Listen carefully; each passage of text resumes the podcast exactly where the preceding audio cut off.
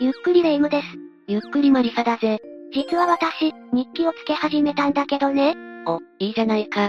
なんか書いてみたら、毎日同じ内容ばっかで飽きちゃって。食いかねるかだもんな、お前。ちゃんと毎日遊んでるわよ。敵を増やす発言だな。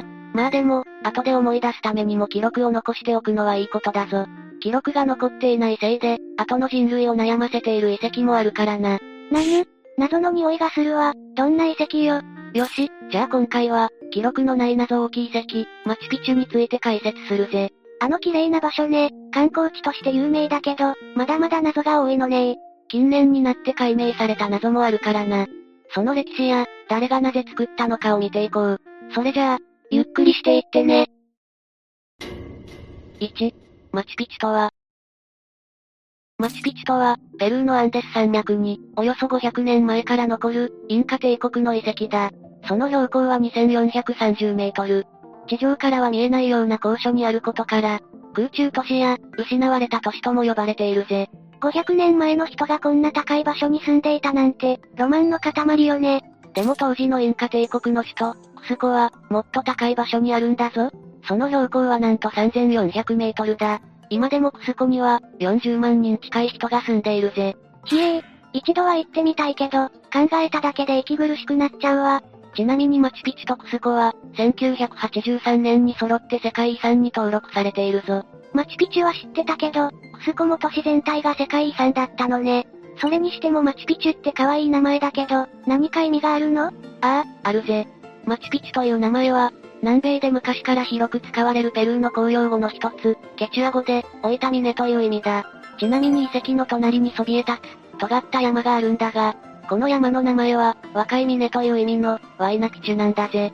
二つの山が対になってるのね。そしてマチュピチュに残る人工物についてだが、まず目に飛び込むのは広大な段々畑だろう。畑にはさんメートルの段差がよんじゅうだんあって、人の通り道としてさんぜんだんもの階段がある。そんな段々畑を登ると、美しく積み重ねられた石造りの家屋や神殿などが、にひゃくちかく並んでいて、そこではおよそはちじゅうねんかん、インカ帝国の人々が生活していた。そして遺跡周辺には、絶滅危惧種のアンデス猫や、ロイヤルカマドドリなど、たくさんの野生動物が生息しているんだぜ。そんな動物もいるのね、ますます行ってみたいわ。でも気になったんだけど、わざわざこんな場所に建てたのに、はちじゅうねんしか住んでなかったの？なんせインカ帝国そのものが滅びたからな。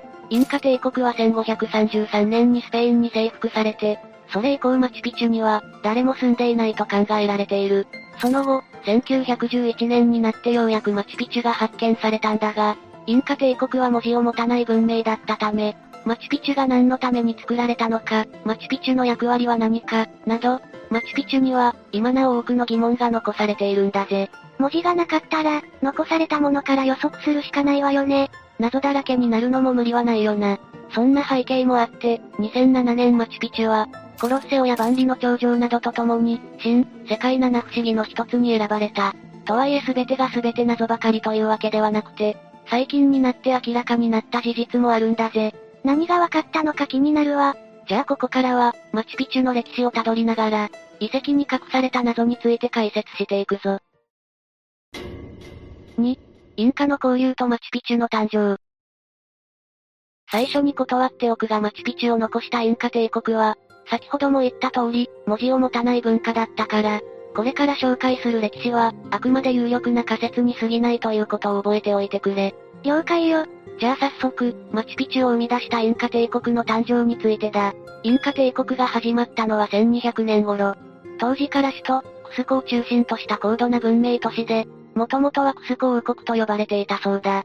その後せんよんひゃくよんじゅうねんごろからインカ帝国となるんだが、インカはケチュア語で、王という意味で、太陽神の化身である皇帝が、アンデス文明を引き継ぐ、高度なインカ文明を繁栄させたんだぜ。太陽って、いろんな国で王様の象徴みたいになってるわねー。やはりそれだけ信仰が集まりやすいんだろうな。そしてインカ帝国はだいはちだい皇帝までのおよそにひゃくねんの間、クスコ周辺の数十キロ圏内の他部族と激しい衝突を繰り返していた。しかし帝国内には、高度な文明により作られた建造物が整然と並んでいたぞ。精巧な用水路、神殿、要塞、道路、そして山岳地帯の地震にも耐えうる石造りの建物。さらにクスコの周辺は、海から吹き上げる風による、雨に恵まれていたことから、農耕や牧畜も行われ、インカ帝国の人口はどんどん増えていったんだぜ。気象にも恵まれていたのね。でもこんなにしっかりとした文明があるのに、どうして文字はなかったのかしら？不思議だよな。だが文字の代わりとなる文化は一応存在していて、縄に結び目をつけて数字を記録する、キープという手法を使っていたそうだ。縄の結び目だけでいろんな数字を表現して、暦や納税額の記録をしていたんだぜ。うーん、それだけじゃちょっと困りそうよね。確かにな。だがそんな心配とは裏腹、じゅうごせいきの中頃、長年のライバルであった北方の部族との戦いに勝利したのをきっかけに、インカ帝国は現在のチリやアルゼンチン、コロンビア、ペルーなどの南米諸国に勢力を広げ、最盛期にはなんと、およそせんろっぴゃくまんにんを抱える、大帝国にまで成長したんだぜ。せ、せんろっぴゃくまんにん？そんなにいたのね。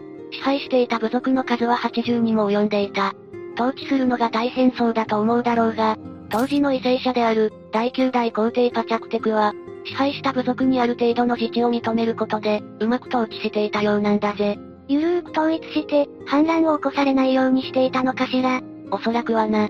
ちなみにパチャクテクはせんよんひゃくさんじゅうはちねんに王位に就いたんだが、そこからのさんじゅうさんねんの在位の間に、たった一代で、帝国の領土をせんばい近く広げた、すごい王様なんだぜ。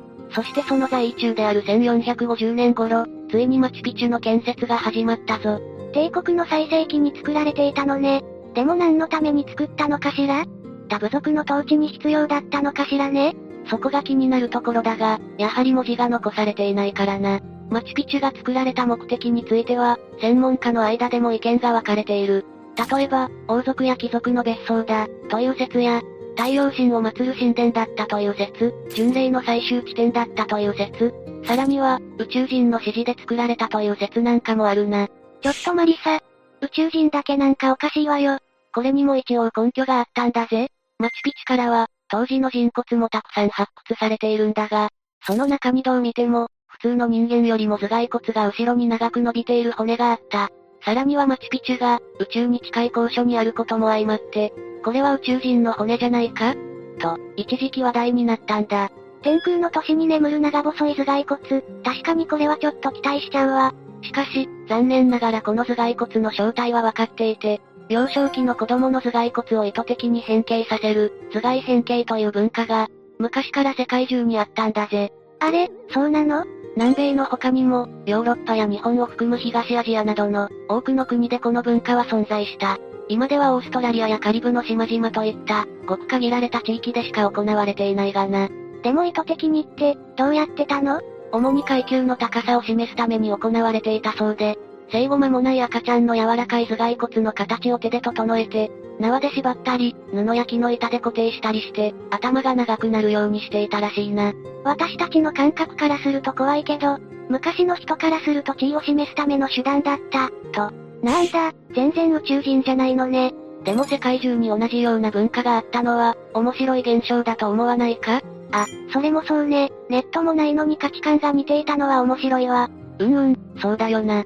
で、マチュピチュの目的の話に戻るが、今では、太陽神を祀るための宗教施設だ、という説が最も有力視されているぞ。確か、インカの王様が太陽神の化身だったわよね。そうだ。これはマチュピチュ周辺の特徴的な地形からもわかることで、マチュピチュのある場所は、南北は高い山に囲まれながらも、東西はとても見晴らしが良くて、太陽観測にはうってつけなんだぜ。実際にマチュピチュには、太陽観測のための施設と見られる建物や、儀式を行うための場と見られる祭壇や、神殿らしき建造物も残っているぞ。どうしてわざわざ山の上に作ったのか不思議だったけど、そんな宗教上のメリットがあったのね。太陽の神殿とも呼ばれる大きな塔には、二つの窓があって、そこから差す日の光から、冬至と夏至が正確にわかるようになっている。それに神殿近くの畑で、神への捧げ物として、儀式に使われていたような、農作物を栽培していた痕跡もあるから、マチュピチュは、まさに計算され尽くした宗教施設と言えそうなんだぜ。でも人が住んでいたのよね？宗教施設なのに？ああ、せんにんぐらいなら住めるように整えられていて、実際に最大で、ななひゃくごじゅうにんほどが居住していたと推測されている。主に王族や貴族、宗教関係者や、それに仕える人々が利用していたそうだな。なるほど、それならせんにん近くいるのも納得ね。さらにマチュピチュの建造物には、注目すべきポイントがふたつある。まずは日本人にも身近な観点である、耐震性だ。アンデス山脈一帯は、日本と同じく地震が多い。それでも今なおマチュピチュの建物が崩壊していない理由は、高度な建築様式にあるんだぜ。建築様式？マチュピチュでは、ほとんどの建物が石を積み重ねただけの、シンプルな作りをしている。しかしそのどれもがしっかりと計算されていて、石と石の間はカミソリが通る隙間すらないほど、ぴったりとくっついているんだぜ。このような作りだから、地震があっても石が元の位置に戻ってきて、建物は崩れないんだな。すごいわ、地震が多い場所に高い建築技術はつきものね。そして次の注目すべきところが、張り巡らされた水路だ。マチュピチュには、山岳地帯の高低差をうまく利用した水路が行き届いており、今なおその機能を果たし、山の湧水を遺跡に届けている。この水路のおかげで、あの広大な段々畑にも水やりができていたし、雨が多い場所であるにもかかわらず、水害による被害は少なかったんだぜ。地震にも水害にも、ごひゃくねんかん耐えたのね。すごい技術だよな。じゃあここからは、こんな技術を持ったインカ帝国が、どのようにして滅びたのかを解説するぜ。さん. 忘れ去られたマチュピチュ。最初に少し言ってたけど、確かスペインに侵略されたのよね？ああ。スペインの侵略者たちを率いた船が、南米大陸に到着したのはせんごひゃくにじゅうよねん。その船に乗っていた軍人であり、探検家のフランシスコ・ピサロが、長い探検の末に、巨大国家であるインカ帝国を発見したんだぜ。アメリカ大陸の発見もそのぐらいの時期じゃなかったっけ？ せんよんひゃくきゅうじゅうにねんだな。それからさんじゅうねんしか経っていないぜ。その後せんごひゃくにじゅうはちねんに、ピサロは一度スペインに帰国し、後の皇帝であるカルロス一世から、ペルーを支配する許可をもらい、国内で体制を整えてから、インカ帝国の侵略へと向かった。しかし、そうしているうちに、インカ帝国の国内は大混乱に陥っていたぜ。え？まだ侵略前なのに？実はこの頃インカ帝国内では、コロンビアから流行したと思われる、天然痘が猛威を振るっていた。天然痘は、非常に致死率の高い感染症で、たったの数年で、インカ帝国の人口のろくわりからきゅうわりほどにも及ぶ人々が、亡くなってしまったんだぜ。そんなに？しかもインカの不運はこれだけじゃない。ピサロが一旦帰国する直前に、だいじゅういちだい皇帝のワイナカパックが亡くなったんだが、その後の皇位継承で揉めてしまい、国内は内戦状態になったんだ。人口が激減した上に、内戦だなんて。そして、新たな皇帝が決まるのとほぼ同時期に、スペインから再びピサロがやってきた。ピサロの軍勢は、たったひゃくはちじゅうにんほどの兵士と、さんじゅうななとうの馬だけではあったものの、その士気は非常に高く、近代的な兵器も備えていた。その上インカ帝国の支配から逃れたい民族は、当然スペインの味方につくだろ？こんな状況で、ただでさえ国の混乱により士気が下がっていたインカの兵士たちが、スペインの侵略に頼るはずもなく、せんごひゃくさんじゅうさんねんにインカ帝国は滅亡したんだぜ。国内がボロボロのところを攻められたら、ひとたまりもないでしょうね。そうして帝国が滅びた後、マチュピチュに住む人も次第に減っていき、せんごひゃくよんじゅうねんには、誰も住んでいない廃墟のような状態になったそうだ。ただしマチュピチュは見つかりづらい場所にあったため、スペイン人に発見されることはなく、その後よんひゃくねん近く人々に忘れ去られる存在となったんだぜ。侵略者にも見つからなかったのね。神聖な場所だから、敵に見つかりにくい場所に作られていたのかもしれないわね。そうかもしれないな。だけど最近の研究によって、マチュピチュが作られた場所について、とある真実が解明されたんだぞ。おう。よん. マチュピチュの発見とその後の調査。歴史から消えたマチュピチュが再び発見されたのは、よんひゃくねんごのせんきゅうひゃくじゅういちねんのこと。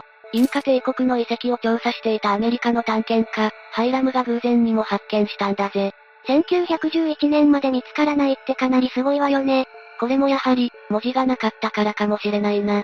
その後もハイラムはマチュピチュの調査を続けて、論文や著書を執筆し、その存在を世界に知らしめた。マチュピチュはその保存状態の良さや周辺の自然環境、圧倒的な景観、そして、よんひゃくねんまえの人がどうやってこんな遺跡を作ったのかという謎によって人々を魅了し、せんきゅうひゃくはちじゅうさんねんにはクスコと共に世界遺産に登録されたんだぜ。納得の世界遺産ね。やっぱり遺跡の謎に魅力を感じる人は多いだろうな。なんたってインカ帝国には、建物を作るための石を切る技術も、石を運ぶための車輪もなかったんだぜ。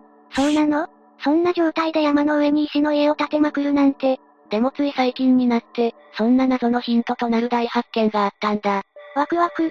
大発見があったのはにせんじゅうきゅうねん、この年に開催された米国地質学会で発表された論文により、マチュピチュ最大の謎である、どうしてこの場所に作ったのか、そして、どのように石を運んだのかという、二つの疑問がほとんど解き明かされたんだぜ。地質学に関係してるのね。何かしら。実はな、マチュピチュのちょうど真下で、にほんの断層が綺麗に交わっているんだ。断層があるということは、つまり地面に強い力が加わっているということ。この力のおかげでこの辺りでは、一定の方向に割れた綺麗な石が大量に採掘できたみたいだな。え、それってつまり、この場所にマチュピチュを作ったのは、いい感じの石がたくさんあったから、だと推測されている。ちなみにマチュピチュ内部の建物も、断層に沿って建てられていて、他のインカ帝国の遺跡も似たような地点の上にあるそうだ。しかも断層の近くに、都市を建設することによって、水の流れも制御しやすかったみたいなんだぜ。石が手に入る上に水害にも困らないなんて、最高だよな。め、めちゃくちゃ合理的。じゃあ、巨大な岩を謎の技術で砕いて、四角い石を作り出したってことは、おそらくないな。石を運ぶ超能力も、ない、しょぼーん。少し現実的な話になったな。よし、最後に夢のある発見を教えてやろう。本当に？これはにせんじゅうねんに観光客が発見したものなんだが、実はマチュピチュには、地下に繋がる謎の隠し扉があるんだぜ。か、隠し扉？フランスの考古学者、シエリー・ジャミンさんによると、この扉の奥には地下空間が広がっていて、王族の墓や財宝が埋まっている可能性があるそうだ。シエリーさんは何度もペルー政府に調査の許可申請を出しているが、これまでの申請は全て却下されているぞ。なんでよ。国以外の機関が遺跡内の調査をするには、それ相応の理由が必要。多くの専門家が、地下墓地や財宝の存在を否定しているのに、わざわざ遺跡の一部を破壊する必要はない、といった理由だな。むむ、確かに、そう気軽に許可するわけにもいかないわよね。気長に待つしかなさそうだな。さて、今回は謎多き天空都市、マチュピチュについて解説したけどどうだった？確かにまだまだ謎は盛りだくさんだけど、むしろ発見されてから、まだひゃくねんで文字すらないのに、いろいろわかっていて驚きよ。いつか絶対現地に行ってみたいわね。そうだな。霊夢のように考える人も多くて、マチュピチュはいつか行きたい世界遺産として多くの人に支持されている。だけど、そんな人気ゆえの問題も起こっていて、マナーの悪い観光客が遺跡に落書きをしたり、全裸になって写真を撮り始めたりといった迷惑行為をしているんだぜ。何よそれ。許せないわ。一部の観光客の行為により、遺跡の劣化も深刻らしいからな。